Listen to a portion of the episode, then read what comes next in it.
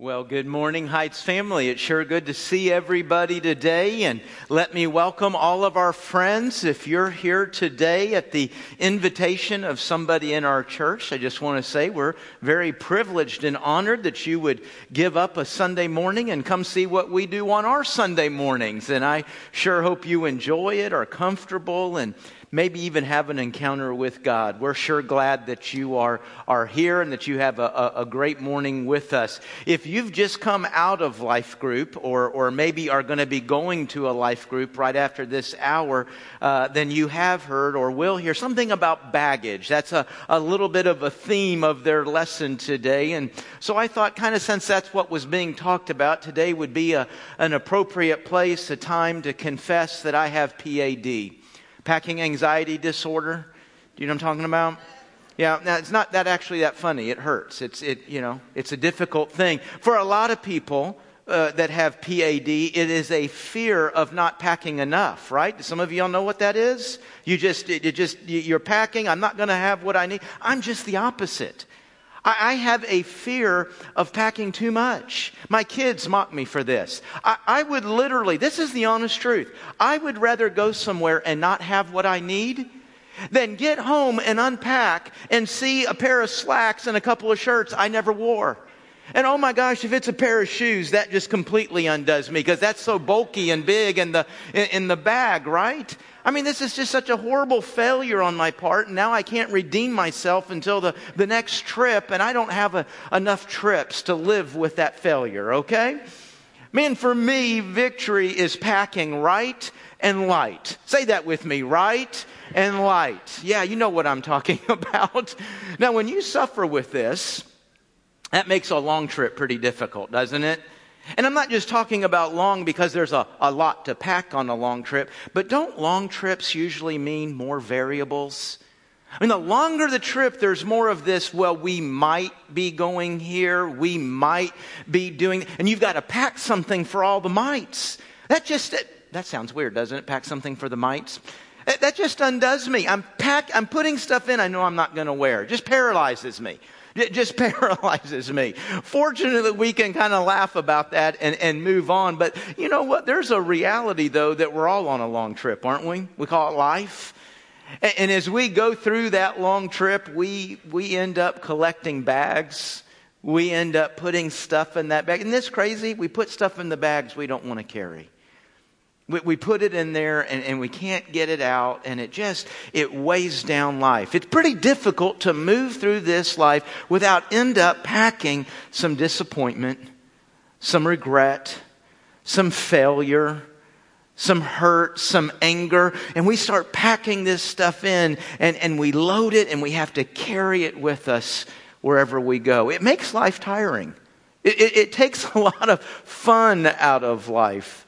You know, there, there's a story in the Bible of a traveler dealing with some baggage. Now, you won't see the word baggage, but looking at what he's attracted to, what he's dealing with, it, it seems pretty clear to me he's dealing with some baggage. And we get the chance to see him become right and, and light with the Lord. Let's, let's look at that story. If you have a Bible with you today, turn with me to Acts chapter 8. Acts chapter 8, or if you have a Bible app on your phone, dial it up there.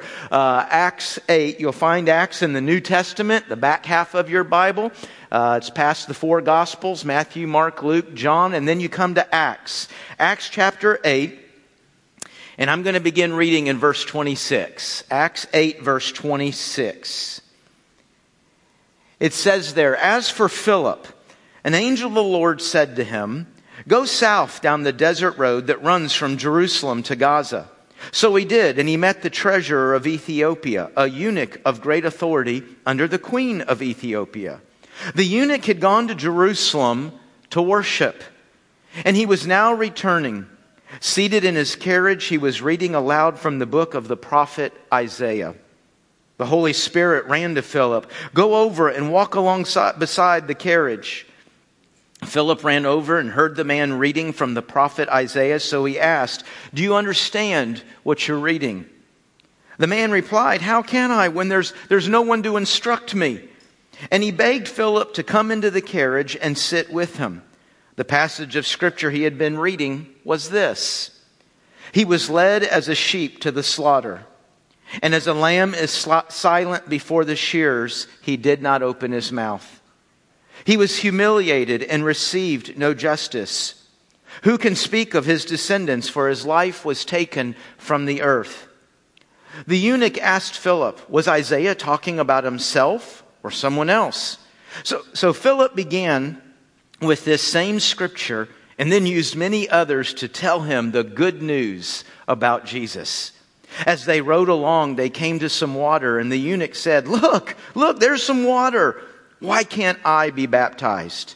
He ordered the carriage to stop, and they went down into the water, and Philip baptized him. Now, what we see in our traveler is a lot of intensity. Do you, do you pick that up in this story? I know that he is intensely seeking God. Do you realize he just went from one continent to another to go to church? He went from North Africa, he went from Ethiopia, and it says, and he went to Jerusalem to worship. I don't know how far you came to be here with us today, but you didn't travel that far. Okay? He is crossing continents. I don't know why. The, the, passage doesn't tell me. Had, in his world travels, had he been to Jerusalem before and heard, seen, interacted with something that made him say, man, I gotta come back. I gotta, I gotta figure out what this is about, what's going on here. Or, or had he just heard? You know, maybe one of his friends had been there and he'd heard about what was going on there and just dealing with what's going on in his own life said, man, I gotta go, I gotta go seek this out. But he has gone from northern Africa to, to, to the Middle East to go to church. I know that he's intensely seeking this thing out because where do we find him? On the side of the road reading the Bible. And, and, when you look at the passage, you understand the passage. He's dealing with God. He's dealing with God's love. He's dealing with forgiveness. Hey, if you're challenged by forgiveness, you're usually challenged by guilt, aren't you? You're usually struggling with some things in your life. And, you know, usually the side of the road is not where you're trying to answer the big questions of life, is it? Uh, unless maybe like this guy, you're just saying, hey, listen, I, I, can't go any farther. We got, we got to stop. I, I got to deal with this. And, and so we find him reading Isaiah there. And Philip comes up to him and says, hey, hey, what are you reading? He says, hop in the car. can you imagine? You see the intensity driving this guy? I mean, can you imagine you're, you're driving up I-95 and, and what is it? You get about, what, 10, 15 miles north of Richmond. There's that first rest stop right there you, and, and, you pull in and you're sitting there and you're, you're reading you're looking at your phone and somebody knocks on the window what are you going to do you can say hop in hey i'd love to be able to discuss what i'm reading with no you're not you're probably going to start the car and get out of there aren't you not, not, I'm not letting somebody, but he does that. Not a car, obviously. It's his chariot, a carriage. He says, Hey, c- c- come. Why would he do that? I'm, I'm, guessing this intensity, the same intensity that led him from one continent to another, the same intensity that has him on the side of the road trying to figure this out, said, Hey man, maybe he just looked at him and sensed this is an answer. That this is something God is, is doing. And he says, can you, can you tell me what this is about? And they're reading out of Isaiah. Now, Isaiah is written in the 700s BC. And the passage that they're reading is Isaiah 53. As a matter of fact, you might want to turn there. We're going to look at it in just a second. But he's reading from Isaiah, written over 700 years before Jesus walked on this earth. And when you get to Isaiah 53, what you're going to find is it's a real description, very detailed description of what Jesus did at the cross and why he did that at the cross. As a matter of fact, it's so detailed it almost sounds like it would have had to have been written 700 years after Jesus walked on this earth. This writer is working with way too many facts to be writing about something that hasn't happened yet. As a matter of fact, if, if, if I was a skeptic, I don't know about this Bible thing. I don't. There's a lot of stories in here. I'm not sure. Hey, Isaiah 53 is one of those passages. Wait, how did that happen? Maybe, maybe I need to pay attention to some of this. Let's look at it real quickly. Isaiah 53. If you're not already there, you go to the Psalms. I think that's about the easiest book in the Bible to find, isn't it? Just kind of right there in the middle. Go to the Psalms and turn right. And uh, you won't go too far before you get to Isaiah 53. Let me, I'm going to start reading in verse 4. The, the passage we read in Acts quoted verse 7, so I'm just picking up a few verses before that. It said, Yet it was our weaknesses he carried. That's Jesus. It was our, wasn't his weaknesses that, that he was dealing with the weight of. It wasn't his weaknesses that he was having to drag around in his bags. It was, it was my weakness. It was our weaknesses he carried. It was our sorrows that weighed him down. He wasn't weighed down by the failure and the hurt of his own life. He, he was weighed down by my failure, weighed down by my hurt. Do you hear the, the weightiness of this passage? This, remember, we got him on the side of the road. This is what he's dealing, reading. This is what he's dealing with. And we thought his troubles were a punishment from God for his own sins, but he was wounded and crushed for our sins. He was beaten that we might have peace. He was whipped and we were healed. All of us, all of us in this room, you're a religious person, you're not a religious person. You're a pretty good person, you're not so much. Doesn't really matter. All of us have strayed away like sheep. We have left God's path to follow our own. Did you know good people leave God's path to follow their own? Did you know religious people leave God's path to follow their own? All of us have done this, every single one.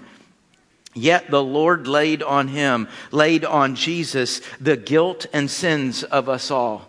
The guilt we accumulate, the sin we accumulate as we go our own path. And really, in our own path, folks, you can be a good person. There's still arrogance there, there's still pride there. I can do what I want. I can make up my own rules. I don't need somebody telling me what to do. I, I, I can decide who God is. I can decide what religion I'm going to follow. You, you can have all that arrogance and still, right there on your own path, and that brings guilt and sin. And says God took that guilt and sin that you and I built and He put it on Jesus. And then verse 7 is where we, we saw that our guy was beginning to read back in Acts 8. Look at the, near the end of verse 9. It says, He was buried like a criminal, and he was put in a rich man's grave. He was buried like a criminal. Jesus died like a criminal. Do you remember when Jesus hung on the cross, who was on each side of him? Two criminals, right? Two thieves. He died like a thief. He died like a criminal. And, and after he died, they, they took him off the cross, and, and a guy by the name of Joseph of Arimathea was there. Joseph was a, a wealthy man, a rich man, had a very nice tomb. I mean, a really nice tomb right there within sight of Golgotha. Right, I mean, just a stone's throw away from where the cross was. And he said, He can use my grave. He was killed like a criminal, but he ended up in a rich man's grave over 700 years before it happened. It was the same passage that says he was pierced in the hands and feet, right? He was pierced for, for my transgressions. And so these are the words, these are the phrases that are going through this Ethiopian's mind. This is what Philip is, is talking with him about. And he says, Hey, listen, man, the, the guilt, the sins that have accumulated in your lives, Jesus carried that. Jesus carried what you can't carry. Jesus paid for what you can't pay for. You know what? You and I should be crushed, but he was crushed. He was crushed under the weight of our sin, the weight of the death we deserve, under the hell that we deserve. He got up under all that so that you and I wouldn't have to carry that weight. You know, there's a lot there, isn't there? I mean, that, that, hey, you can go through these ideas. I got a question. Why? What? How does that? I mean, there's a lot of questions that flow out of a passage like this. Very simple statements, still some big questions. I, I don't know from the passage how long Philip and the Ethiopian talked. I don't, I don't know if they were there for 30 minutes. I don't, I don't know if they were there for three hours. But it says that Philip shared with them the good news of Jesus. So I know whatever questions went back and forth, whatever dialogue they were having, ultimately, Philip looked at him and said, Man, here's what you got to know God loves you. God loves you. And, and your bags, they are a problem. The bags, what you got in there, your guilt, your sin, your failure, your rebellion that you're dragging around, it, it, is, it is a problem. It really makes you not like God. It really makes you not like His heaven. But what did we just read? Yet the Lord was pleased to take all of that about you that, that makes you so unworthy of God, so unworthy of heaven, and, and put it on Jesus and let Jesus carry that weight. He would be crushed for what should crush you and me. The Bible says in John 3:16 that God so loved the world. That's you, right? God so loved the world that whoever, are you a whoever? Yeah. Who, who am I? Well, I'm, I'm what I've done. I've, I've, I'm, I've where I've been. So you can kind of plug those words in there. Whoever, whoever you are, whatever you've done, wherever you've been, whoever would believe would not perish. Would not perish, would not be crushed under the weight of sin and death and hell. But whoever believes would not perish, but have eternal life. Whoever believes could be right and light with God. Well, man, how does that, how does that happen? How can I know God's love? How can I experience that? How can I have Jesus do that for me? Romans 10 9 says that if we confess Jesus as Lord and we believe in our heart that God raised him from the dead, we shall be saved. That's a promise, isn't it? That's a, that's a promise that if I will confess with my mouth the Lord Jesus. Now, what's that mean? It means I believe him to be God. I'm not just, it's not just saying, hey, if you'll just utter these words, they're magic and poof. It's not, oh, yeah, Jesus is God. There, I said it. Am I good? No, when I, what I'm saying, I'm confessing this to be my faith, my hope, my belief. That means I believe Him to be God. He's everything. He's number one. He's who I obey. He's who I follow. He's what I'm counting on. He's what I live for. I confess Jesus to be God. And I believe that he was raised from the dead. My faith, my hope, my confidence is in what Jesus did for me at the cross, and the resurrection proved that it work, worked. And, and the resurrection proved that he is the Son of God. If we confess that, then there's a promise there. And folks, God wants to fulfill that promise in your life right here, right now. So, how, how, do you do that? How do you confess Jesus to be Lord and, and confess this belief that God raised him from the dead? You know, I think depending on the church you grew up in, if you grew up in a church, and not all of us did, but if, if you did, you probably saw a variety of ways that people confess their faith. Sometimes in church, we see people come down an aisle. Have you ever been in a place where they said, hey, repeat this prayer after me? Sometimes we say a prayer. You know what's interesting is you look at all the stories in the New Testament of somebody confessing their faith, of coming to Christ. Did you know that 100% of the time they do the exact same thing? 100% of the time they're baptized. Instantly, spontaneously, right there on the moment. If you turn back to Acts chapter 2, Peter is preaching and, and he says, Who wants to receive Christ? And 3,000 3,000 come forward and 3,000 are baptized that day. And, and, then we go a few more pages in Acts 8 and it's just one person, right? It's just the story. There was 3,000 that one day and here's a story of just one. Philip and the Ethiopian. And obviously in something they shared, he realized, hey, I want to confess my faith. And he said, there's water. Why not me? Why not right now? Why not right now for you? I know baptism brings kind of a lot of uh, uh, questions to mind. As a matter of fact, we might look up there and see somebody being baptized and just kind of assume, well, man, praise the Lord for them. They got all their questions answered. Folks, the person up there doesn't have all their questions answered. As a matter of fact, I think you'll find you can ask the rest of us in here, you're going to be answering, you're going to be asking and getting questions answered right up to the day you step into heaven. You might think, well, look at them, man. They're out there getting baptized. They must have finally got life cleaned up, and now they're exactly like God wants them to be. Mm, probably not. As a matter of fact, I think you can ask the rest of us around you. We're working on cleaning up our life and getting it where it needs to be, and probably going to be doing that right up to the day we step into heaven, right? Yeah, that, that's not a picture of somebody who's all their questions are answered and their life is cleaned up and straightened up. That's a picture of a person who's doing the very same thing Jesus did. Jesus gave you and I baptism as a place to confess, as a place to start following Him. It's hard to follow Jesus, isn't it? I mean, He's better than I am. I mean, he just he always does the right thing. But that's my challenge. That's your challenge to follow him and to live life like him. But think of this, folks the very first step we take with him, how easy is that? He got into the waters of baptism, not for the same reason that you and I would, but as a model and as an example. And he said, Start following me right here. Let this first act of doing just what I did be the place you start following. Hey, maybe you have questions today. I want to help you answer those questions.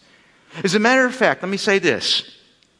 If you want to be baptized today, you can get up. I'm going to be talk, I'm going to talk for about another two or three minutes, but at any time this morning, from now on, you can get up. You can step out of these rows, come down this aisle, and go out this door or this door. And when you go through that door, what you're going to find is people who are prepared to help you.